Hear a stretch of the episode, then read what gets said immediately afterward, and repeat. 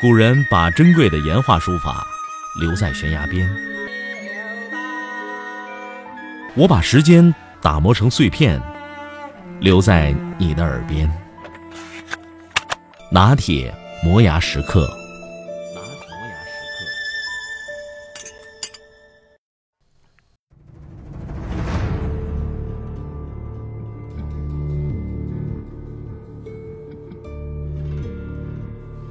罗伯特·麦克纳马拉是越战时遭人唾弃的美国国防部长。麦克纳马拉被人妖魔化的原因在于，他往往根据统计分析，而不是情感或政治来考量做决策。换句话来说，他的行为方式很像是经济学家。二战爆发的时候，麦克纳马拉投笔从戎，因为在统计分析方面才能出众，最终被调进陆军航空队所属的统计管制处。他领导的团队发现，从英格兰起飞飞临德国上空执行任务的美国轰炸机出动架次的取消率格外的高，大约占百分之二十。为什么没能飞抵目标上空，就返回了呢？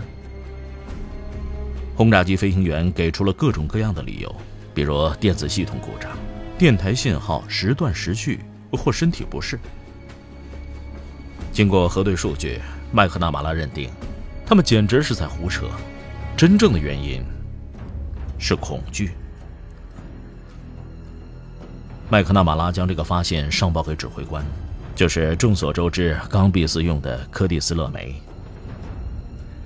结果，勒梅亲自驾驶轰炸机，充当编队领队执行轰炸任务，发誓要将胆敢掉头鼠窜的飞行员送交军事法庭处置。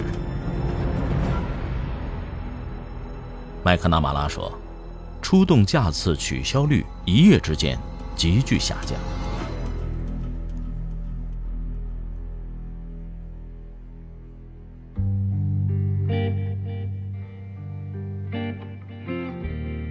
战争结束以后，福特公司邀请麦克纳马拉和他的团队成员加入，希望他们将统计分析绝技应用于汽车行业。无论从何种意义上来说，麦克纳马拉都不是专业的汽车人。然而，他迅速地脱颖而出，进入高层。一位史学家后来写道：“他为一些全新的理念而着迷，例如汽车安全、燃油节省以及基本用途。”麦克纳马拉尤其关注汽车事故致死和伤人问题。他问那些从事多年汽车制造的人。问题产生的原因是什么？得到的回答是，没有什么统计数据可以用来分析这个问题。当时，康奈尔大学有些航空研究人员正在研究防止飞机致死的问题。麦克纳马拉聘请他们调查汽车相撞事故。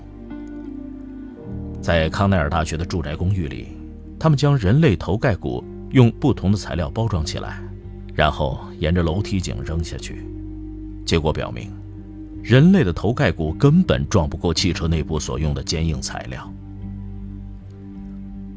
麦克纳马拉说：“呃，在汽车相撞事故中，司机的身体往往被方向盘刺穿，乘客受伤往往是撞伤了挡风玻璃、横梁或者是仪表盘。”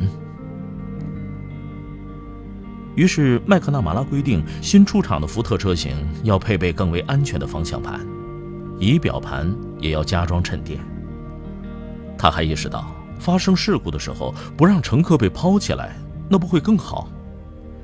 飞机都有配备座椅安全带，那汽车为什么不能配呢？于是，麦克纳马拉要求福特出产的所有汽车都要配装安全带。在大多数人看来，安全带用起来不方便，还增加成本，只是毫无作用的带子。不过，老板最终支持他的计划，同意在新出厂的车型当中配装安全带。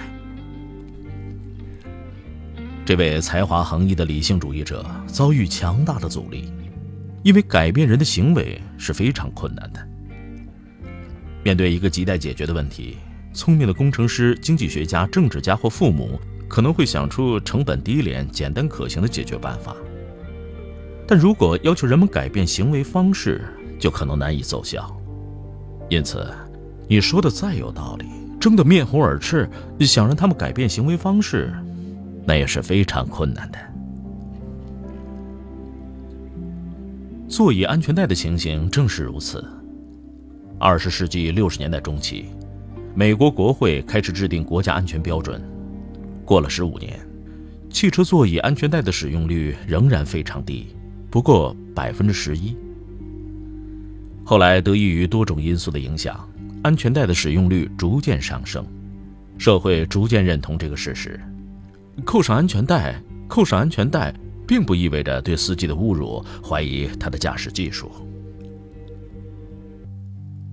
二十世纪八十年代中期，汽车座椅安全带的使用率上升到百分之二十一，一九九零年上升到百分之四十九，二十世纪九十年代中期升至百分之六十一，现在使用率超过了百分之八十。美国汽车交通安全事故的每英里致死率降幅如此之大，一个重要原因正在于此：使用安全带能够将死亡风险降低百分之七十。一九七五年以来，安全带挽救了大约二十五万条生命。今天，交通事故每年夺走的生命仍然高达四万条，而相对而言，驾车已经没有过去那么危险。如今，交通事故致死人数之多在于，美国人在汽车上度过大量的时间，每年驾车的里程数大约为三万亿英里。换算一下，也就是每驾车行驶七千五百万英里的路程，就会有一个人死于车祸。也可以用另一种方式来表述：如果一个人每天以三十迈的速度，也就是每小时三十英里驾车，二十四小时不停歇。这样连续开上二百八十五年，那就会死于一次车祸。在非洲、亚洲和中东的很多国家，安全带的使用远没有得到普及。与这些国家的交通事故死亡率相比，在美国驾车的危险系数，比你坐在沙发上遭遇意外事故的危险系数高不了多少。二十五美元一条的安全带。是所有救命装置中性价比最高的一种产品。在这个确定的年份，给美国所有汽车配装安全带，大约需要花五亿美元，意味着每挽救一条生命的成本大约是三万美元。要知道，装配充气气囊每年要花费四十亿美元，也就是说，每挽救一条生命，为此付出的成本为一百八十万美元。